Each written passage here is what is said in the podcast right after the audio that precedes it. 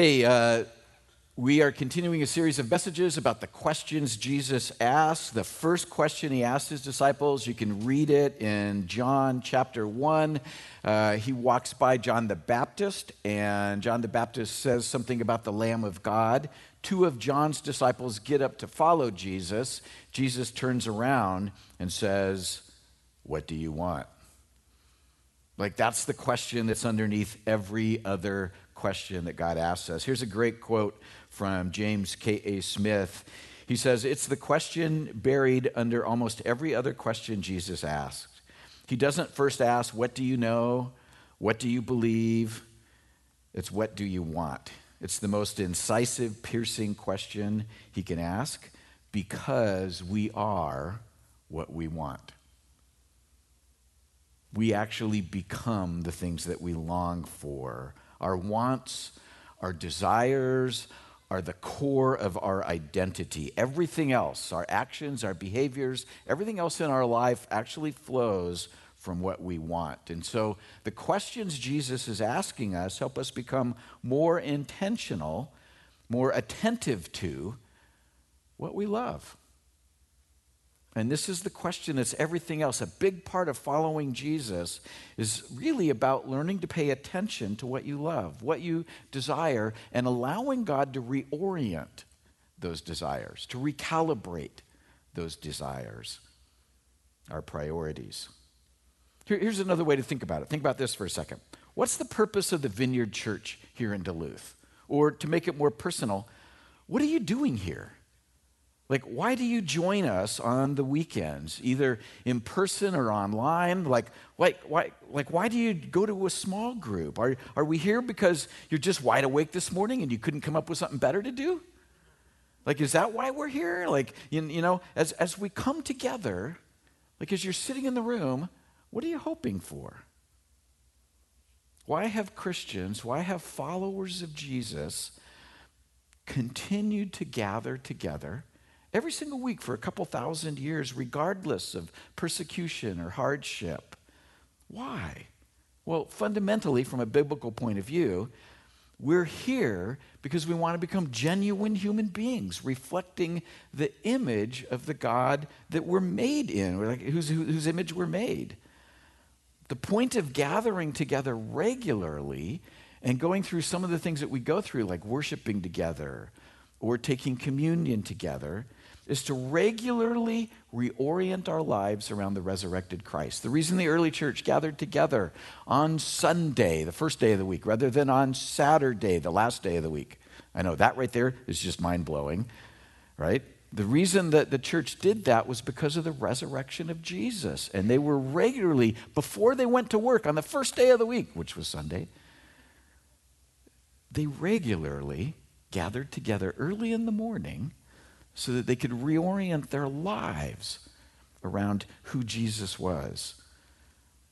Like we're, we're reorienting our lives in the world as, as God's image bearers. We're reorienting, we're, we're receiving gifts from the Spirit and gifts from one another, gifts of love and gifts of challenge. We, we're participating in our ongoing formation, being recreated in the image of God for our own lives and for the rest of the world. And believe it or not, we actually can't do that independent of one another, uh, no matter how independent uh, we think we are. I love the way that uh, Hans Rookmaaker, his Dutch theologian, professor, author, summed it up this way.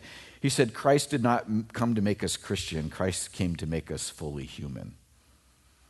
Let's think about that for a second. He didn't come to make you a Christian, like a religious thing. He came to actually rebirth humanity being in the, made in the image of God into your life. And that's actually what being Christian is. It's not just believing certain things. I'm going to get into that in a little bit more detail in our passage today. It's not just voting certain ways. It's, it's actually becoming real human, the way that God originally created us to be. Christ died for us in order to restore our humanity, to give meaning back to God's creation. And in the process of discipleship, what I'd say the church is about, we're learning together how to reorient our heart, our loves, our desires around Jesus. Because living in the world, but not of the world, it's super easy to get off track. And there's lots of course corrections that are needed as we go. So I want to look at a biblical story. If you have a Bible, it's in Mark 10.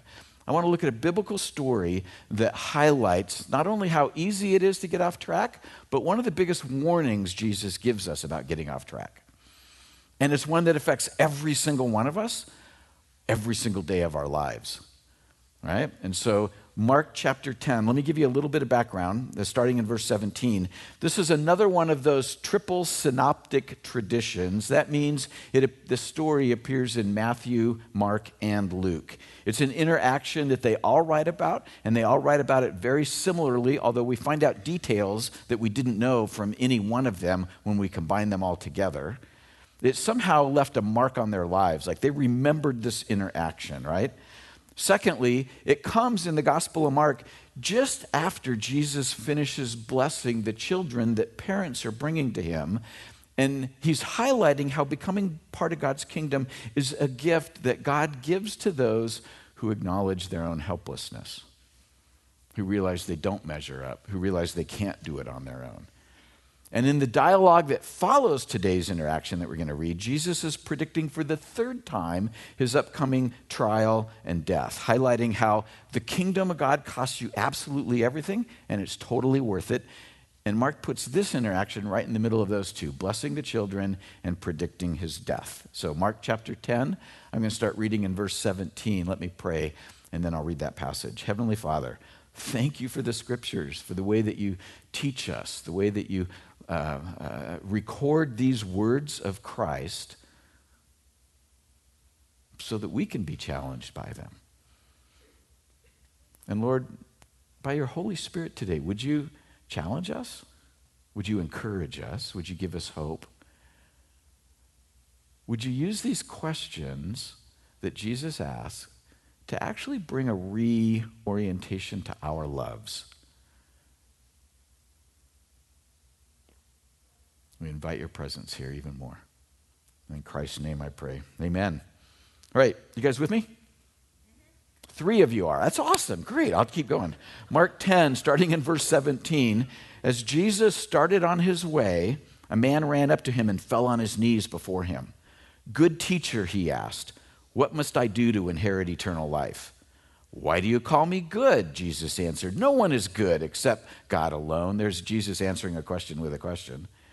You know the commands. You shall not murder. You shall not commit adultery. You shall not steal. You shall not give false testimony. You should not defraud. Honor your father and mother. Teacher, he declared, all these I've kept since I was a boy. Jesus looked at him and loved him. One thing you lack, he said. Go sell everything you have and give to the poor, and you will have treasure in heaven. Then come follow me. At this, the man's face fell. He went away sad because he had great wealth. Jesus looked around and said to his disciples, How hard it is for the rich to enter the kingdom of God. The disciples were amazed at his words, but Jesus said again, Children, how hard it is to enter the kingdom of God. It's easier for a camel to go through the eye of a needle than for someone who is rich to enter the kingdom of God. Sorry, that always makes me giggle. I always want to like illustrate it. That would be a fun illustration. One big, long, bloody thread. I'm sorry. Verse 26 the disciples. the disciples were even more amazed and said to each other, Who then can be saved? Jesus looked at him and said, With man this is impossible, but not with God. All things are possible with God. Then Peter spoke up. you got to love Peter. We have left everything to follow you. Verse 29 Truly I tell you, Jesus replied, no one who has left home or brothers or sisters or mother or father or children or fields for me and the gospel will fail to receive a hundred times more uh, as much in this present age homes, brothers, sisters, mothers, children, fields, along with persecutions, and in the age to come, eternal life. But, verse 31, many who are first will be last, and the last will be first. All right, let's get to break this down for a second. I want to just go through the interaction, looking at the statements and the questions. From all three gospel writers, we know that this fellow is young. We know that he is some sort of ruler, he has authority over others, and that he is wealthy. So it's not normal for that kind of person in any age, but especially in the first century, to kind of come running up to Jesus and slide in on his knees. He's not coming into second base, right? It's not normal to have somebody who's dignified run up and then fall on your knees. That should catch our attention. That should say, hey, something's up here, something's going on. And then he compliments Jesus good teacher. And then he asks him a question about eternal life, a question any religious leader would love. Like, let me write you a book on how to answer that question, right? Any religious leader is like, dude, you're asking the exact question. How do you get the kind of life that God has promised? How do you get God's kind of life in your own? It's the kind of question a religious teacher finds fascinating, and Jesus ignores the question completely Instead, he confronts his greeting. It's like if you sent a letter to somebody that said, you sent one to me that said, Dear Michael, and, my re- and then you asked really good questions, and my response was, Well, what do you mean by dear?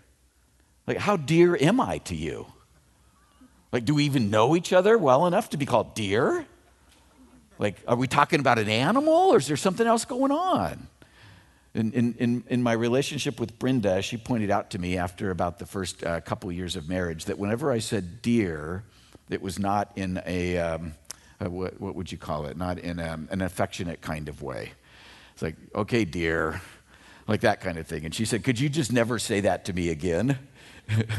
I'm like, corrected, right? It's like, but Jesus is like, he's like just challenging the greeting. You might get that kind of challenge back and go, well, excuse me, let me try to ask it a different way, Mr. Mediocre teacher, right? Instead of good teacher, like, and then, and then before he has a chance to respond, Jesus recites a bunch of the commandments from Exodus, from Deuteronomy, Exodus 20, Deuteronomy 5. I don't, I don't know if you noticed this, but when Jesus lists the commands, he seems to ignore the first four. He only lists like five through 10. Wonder what that's about. Like when you're reading the scripture, those are actually really good observations to begin to make. I'm going to get back to that in a minute. And I love the way that the young man says, um, uh, like, I've done it all since I was a kid. We might look at that response as, as egotistical, we might look at it as prideful today, but this young man is actually claiming the very same thing the apostle paul claimed in, Ephesians, in philippians chapter 3 as for zeal persecuting, persecuting the church as for righteousness based on the law paul says i was faultless. See it's, it's they're not actually claiming when they say i've kept all the commands to, to be sinless they're claiming to be blameless according to the system that God had laid out. Judaism required that you dedicate yourself to a way of life in which you kept the commandments and that you followed the patterns of forgiveness or apology, repentance when you made mistakes to live them out. When you were doing that, you were blameless according to the law. And he says, That's what I've done. And I love verse 21. What does Jesus say in verse 21? He looks at him and he loved him. Do you realize in the Gospel of Mark, nowhere else does it say that Jesus loved somebody? That's where it says it in the Gospel of Mark, the rich young ruler. He looked at him and he loved him. The, the guy, we know how the story ends. The guy leaves, right? He doesn't become a follower of Jesus. Yet, even in the midst of that, I love Jesus' love and compassion right there. I don't know what you picture when you look at when you think about Jesus looking at you. Verse 21 gives me a lot of hope. Like, my, Michael is kind of like a, a, a bit of a goof off, uh, a guy who has screwed up at least my fair share of times, if not more than that. Like, when I picture Jesus looking at me, I picture him looking at me this way partly because I've read the scriptures a whole lot and I see that's how he feels about us. Some of us don't picture God that way. We picture him looking at us this way. Right? I can't wait to squish you under my thumb. But what if that's not how he looks at you? Even for somebody who's not going to follow him. I, wonder how we, you and I, this is in my notes, by the way, this is like just the good stuff that comes out in the middle of standing in front of you and preaching. I wonder how you and I look at people who don't follow Jesus, who decide not to, who are maybe doing things that we just think are bad. Jesus looks at us and he loves us. That's, uh, there, I, I could just do a whole new sermon on that one. And then he says, One thing you lack. He doesn't challenge the fact that maybe he didn't keep the law, as it's been stated, but now he's going to drive the point home much deeper. One thing you lack, and then he lists three things to do. If I was the young guy, I'd be like, well, is it one thing or three things? Right? He lists three things to do like go sell everything you have, give it to the poor, number two, and then come follow me, number three. I thought I lacked one thing. Now you're telling me to do three things. Like, Jesus, make up your mind. Here's my question for us to consider What if the three things Jesus is giving him to do really are only one thing?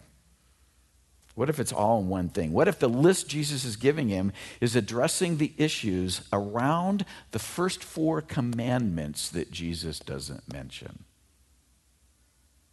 What if the things that he didn't mention are actually really summed up right here the first four commandments have to do with our responsibilities before God to worship God with all of our heart and soul and mind and strength, to not place other gods before Him. What if Jesus is addressing those commandments with this?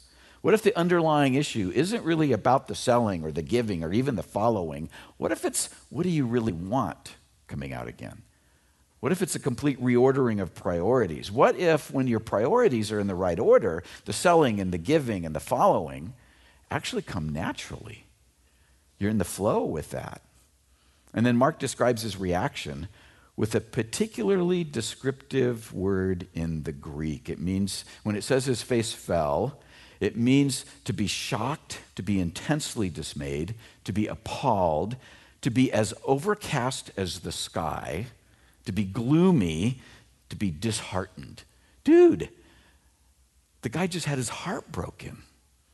This young man, think about it, had been able to manage this whole checklist of spirituality, the whole checklist of things to do and not do regarding our relationships with other people, but a complete reordering of his priorities, a recentering of his life around God, a complete reorientation proved too difficult.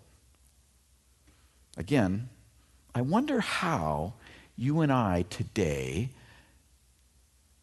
might be sometimes more focused on a spirituality checklist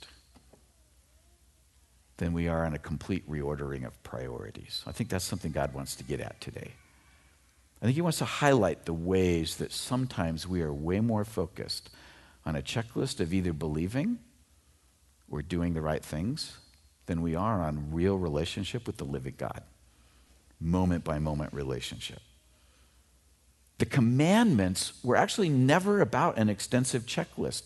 All 613 commandments that we find in the Old Testament really aren't about a checklist of how to be more spiritual, how to be better a person, like how to get what you think you want when you die kind of thing. The commandments we're always about what a covenant relationship, a reorientation, a God centered way of life looks like. And by the way, this makes the earlier nitpicking with the word good make way more sense. If you go back to that very first part of the interaction, good teacher, why do you call me good? What if Jesus wasn't nitpicking? What if that's actually precisely the answer to his question? How do I get eternal life? What if it's all summed up in who you call good?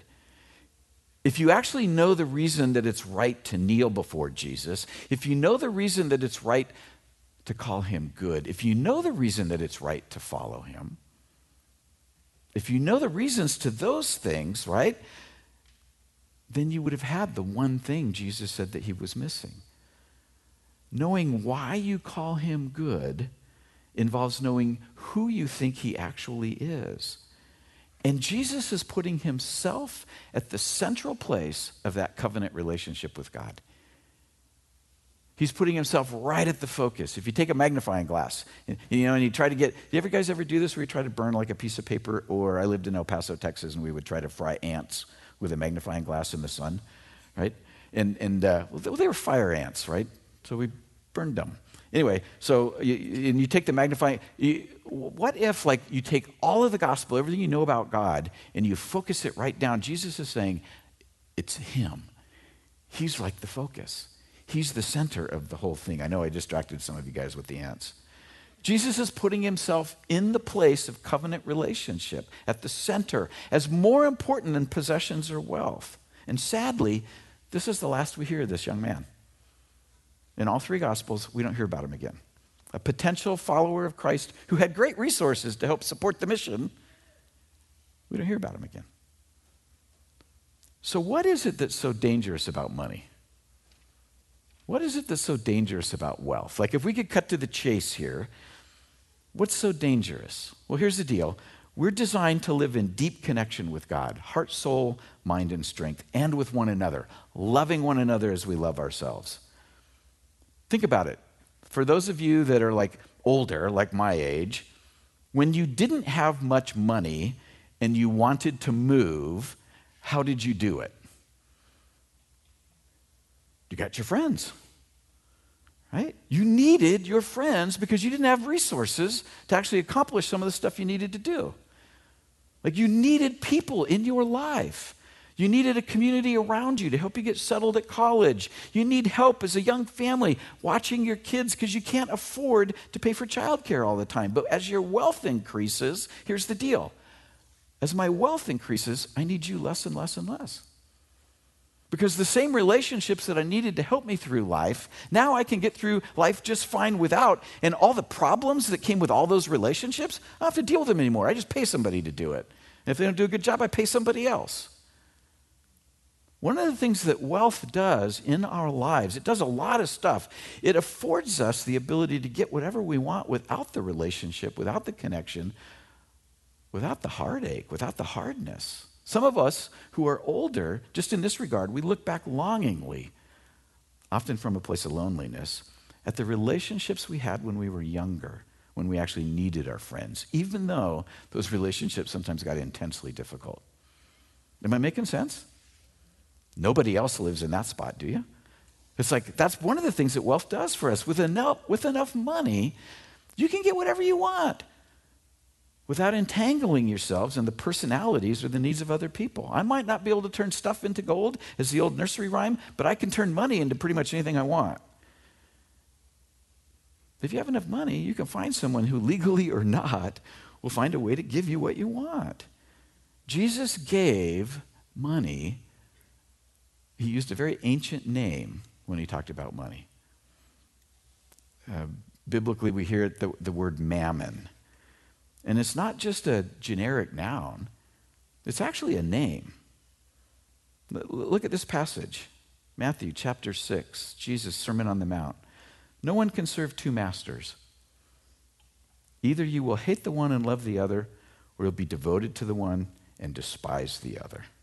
You cannot serve both God and mammon. That's the actual word that's there. We often translate it money, but mammon it's a comprehensive word in the Greek for all kinds of possessions and earnings, but it's a personified name with seriously negative connotations in Greek, in, in Greek literature. There's all sorts of other words that Jesus or the gospel writers could have used to describe money or wealth that don't have a negative connection, but they didn't. Here's what Andy Crouch writes about this in a book called The Life We're Looking For. He says, For mammon, uh, does want something very much indeed. Mammon is not ultimately just a thing or even a system, but a will at work in history. You read all sorts of writers like Richard Foster and Dallas Willard about this same thing. And what it wants, above all, is to separate power from relationship, abundance from dependence, and being from personhood. Go back to that previous slide for just a second Matthew chapter 6. No one can serve two masters. He's making money into a Lord. Either you will hate the one and love the other, or you'll be devoted to the one and despise the other. You cannot serve both God and mammon. You can't serve in two directions at the same time. He's describing mammon as a rival Lord, a Lord who demands your devotion, your servanthood. Jesus describes mammon as a Lord who will cause you to turn away, to walk away, to despise the resurrected Christ. Isn't that what we see in the rich young ruler? When it comes down to having to make a choice, he makes a choice. And the choice isn't Jesus. No one can wholly belong to two masters. In the kingdom of God, there is no shared ownership of your life or mine, none whatsoever. And the rival Lord that we bow down to in our culture more than any other Lord is mammon. There's no half measures in following Jesus, it's a complete impossibility. Now, listen, Jesus isn't teaching that poverty is ideal, nor does he categorically condemn all wealth. The greatest enemies to faith in God and obedience to God are pride and self sufficiency and self satisfaction. That's why the Apostle Paul goes on to write those who want to get rich, 1 Timothy 6 9, those who want to get rich fall into temptation and a trap and into many foolish and harmful desires that plunge people into ruin and destruction.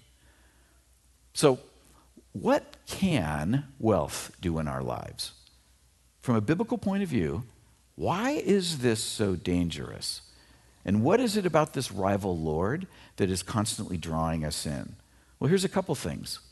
Wealth in our lives, we talked about how it separates us from one another. It can actually give you an illusion of fullness. Like that rich young man, our lives can look like they feel totally full, and then there's really no need or reason for God in what He's doing. As individuals, as a church, we can go through long periods of time where we are just really out of touch with our needs and our failures in terms of who God really is. Wealth can be like a narcotic drug that just numbs our senses. One of the things that I have personally enjoyed about the past couple years is about how my senses, about how I think I have life figured out and have it all together, were radically challenged through a period of COVID. Like nobody had stuff figured out. Turns out the people with the loudest voice who thought that they had the most figured out didn't. The folks who should have humility often didn't. And we see the result of it, like in our country and in our lives. Wealth can give you an illusion of fullness. I love the way that God sometimes strips that away. You and I really need that in our lives so that we answer the question honestly again what do you really want? Wealth can tend to also make you forget about God. Think about the Israelites when they're about to enter the promised land. God gave them a strong warning to remember where all their blessings came from. Deuteronomy chapter 8.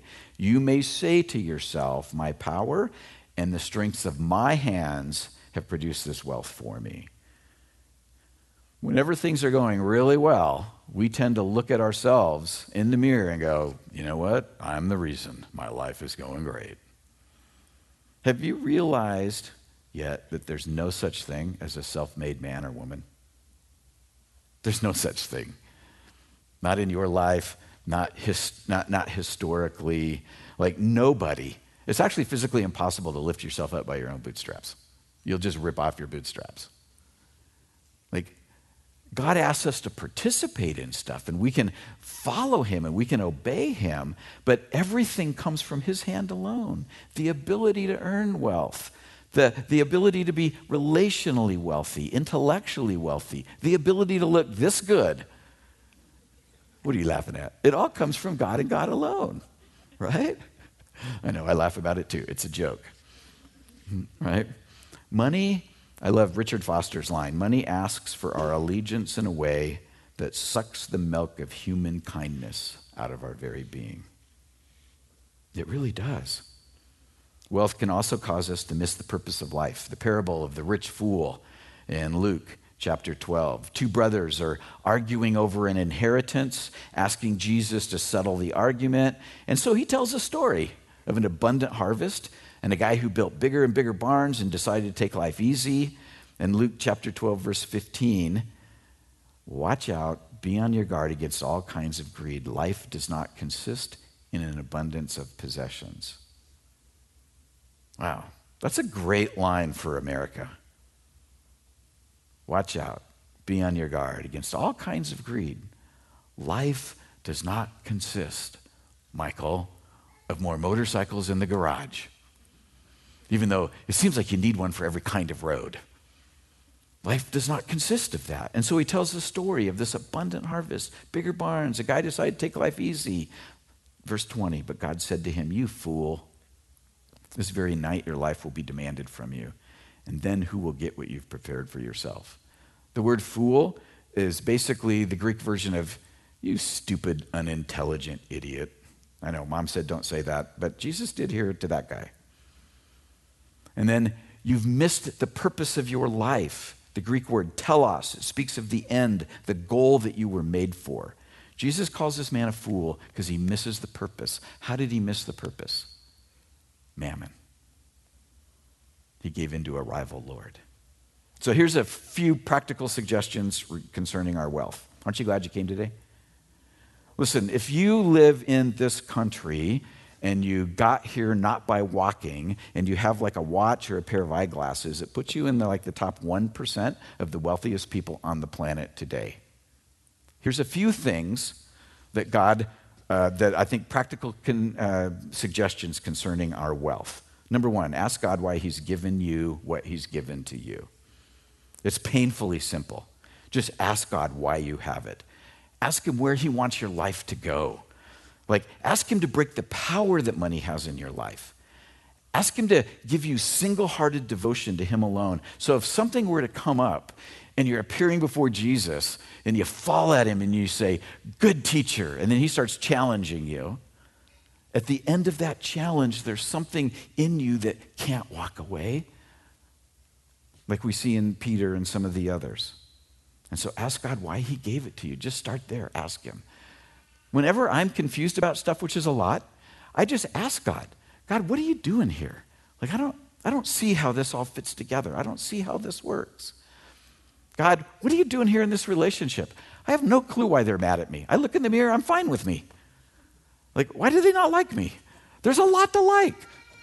Well, I've lost a little weight, so there's less to like, but there's still something there to like, right? Ask God. That's like the best thing you can do. Number two, plan your budget in response to what God's concerned about, what's on His heart. Listen, proper use of money is not just to live as high as we possibly can down here. Jesus says that's a really poor investment. The proper use of money is actually to invest as much as possible in the lives of people. That's when he says we have treasure in heaven. He says he doesn't say it's wrong to store up treasure. He says store up lots of it. But store it up where moth and rust can't get to it and where thieves can't break in and steal. One of the best things you can do is invest in the lives of the people around you and what he's doing.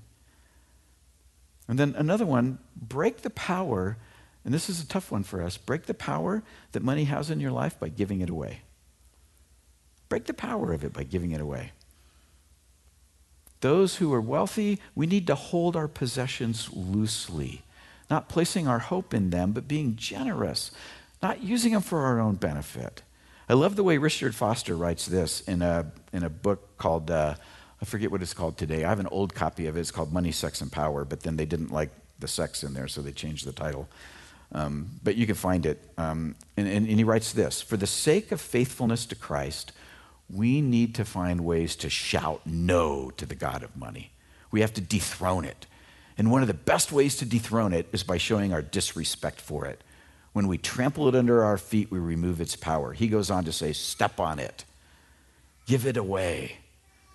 Like when, when, when you just simply say, like, I'm not talking about not saving, I'm not talking about not planning for the future. The Proverbs say that the people who don't plan for the future are actually idiots as well. And so I'm not talking about not doing that, but I'm talking about when you find something begins to have a hold of your heart, you actually just give it away. You actually just part with it. I think I've told this story here before. Uh, as a young guy, uh, I was an art student in Chicago. I was getting ready to move. My life just fell apart around me. And I had this one whole room in my apartment in Chicago that was just all books with an aquarium in the middle. And I was sitting in my wonderful beanbag chair one day and reading a book and enjoying the bubbling of the aquarium. And I just asked the Lord before my life really fell apart, Is there anything in my life that stands between you and me? And I felt like God said, Oh, yeah, open your eyes. And I looked around and I saw my books and I go, like, I don't get it. Like, what? He goes, Your books. Your books are an idol right? You do everything you can to cherish those and hold on to them. And I felt like you said, give them away. So I went to that one bookshelf, you know, that had the paper books, paperbacks that you get for free that have the cover ripped off, you know, so you can't like resell them. Did they still do that today? No, they don't do that anymore. Cool. Thanks for telling me that. Any, anyway, and I thought, yeah, I'll give those away. They're like paperbacks. They're like, you know, front covers missing. And I felt like I started to pull those off, and I felt like the Lord said, no, no, no, no, no. Start down here, over here on the floor. I'm like, those are my books. And I felt like the Lord goes, exactly. By the time I gave, I gave away like everything in that room except maybe 10 books that I felt like He told me I could keep that I still have. And by the time I got done giving those all away, I couldn't believe how amazing it felt to actually have blessed other people with some really good volumes and to not have those things own me any longer. What do you own that actually owns you? What do you own that might actually own you? Break the power by giving it away. Perhaps there's a needy next door neighbor. Maybe there's a specific ministry that God's accomplishing, like right here. Maybe there's an opportunity to actually spread the gospel or plant a church in another part of the city, in another part of the state, in another part of the world. Maybe there's an opportunity to invest in the future of a bright young student that you're connected to. Those are wonderful investment opportunities. Giving is a glad and generous thing that we are called to. In times of persecution, the followers of Jesus give their lives. In times of prosperity, we give our life's work. William Law said of the early Christians that they were glad to turn their whole estates into a constant course of charity. And so we're to use money to advance the kingdom of God. What an absolute tragedy it would be as followers of Jesus if we just use money the same way everybody used money. What an amazing opportunity that God's given us in the midst of this. And so Jesus offers himself as a substitute for the rich young ruler's possessions. Sell your stuff give the money away, and then find what you really want following me. And the young man goes, Yeah, actually, what I really want is what I currently have. Thanks a lot, Jesus. I'll just do it from here. My encouragement is don't follow his example. Even if you have to brag a little bit like Peter. But we gave everything to follow you. You're right, you did. And then he takes it deeper.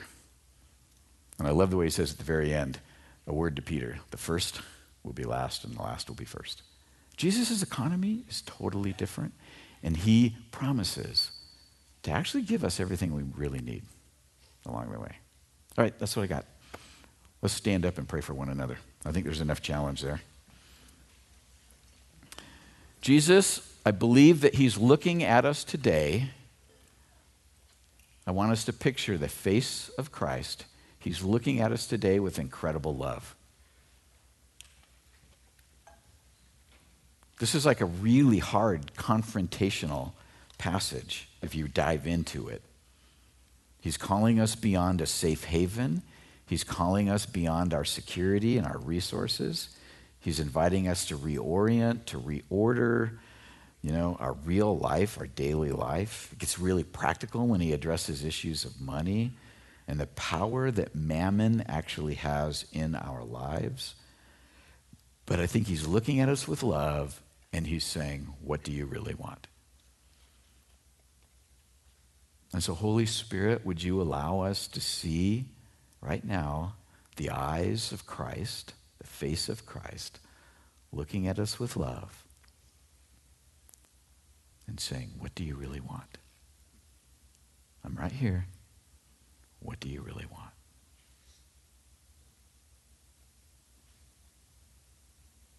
God, would you give us the courage to not just answer this on the surface, to not just take a cursory look at this, but to really dive in in this moment right here. Holy Spirit, we need your presence to take this deeper than mere words and meet us where we live. So would you come? If you're in the ministry team, can you make your way up here? There's some of us in the room, some of us online, that you can't picture Jesus looking at you with eyes of love. And I think God wants to minister to you today. Like if you can't picture him looking at you with eyes of love, that he actually really wants the best for you. He wants your life to flourish. He wants you to experience what it means to be fully human, fully alive, with joy bubbling over. That's what he has for us. And so, if that's hard for you to picture or hard for you to believe, would you take a big risk and come and get some prayer?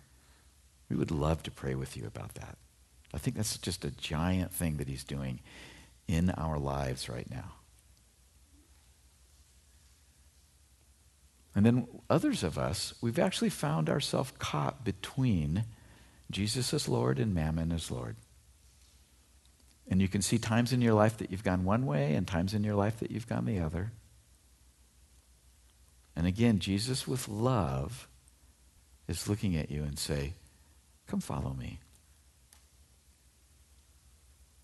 And his his solution to this young man seems so incredibly extreme. It seems so like drastic.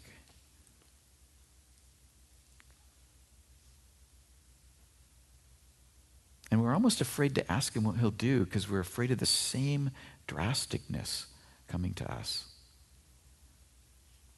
But I think he wants to meet you in that moment. And when he reorders priorities, he does it in such a gracious way that he meets us and gives us way more than we ever gave up. And so I just pray that we would have a gift of faith to believe that what he says he can do, he can actually do, no matter what we let go of. And so, if you find your decisions in life are being controlled by mammon, would you come get some prayer? If you find that that's the first thing that you think about in any decision, when the thought of actually giving something meaningful away gets presented. When the first thing that happens is you come up with a million excuses of why that's a really stupid idea. Would you come get some prayer? I think God wants to really challenge us. And I think He's calling us to be individuals in a community that reflect the image of God. We reflect the generosity of God Himself. God's a great planner, He's a great sustainer, and He's insanely generous. We want to reflect, reflect all of that. And so these guys are going to lead us in worship for a little bit. Come and get some prayer. We would love to pray for you today. Other than that, God bless you guys. Thanks for coming to the vineyard today.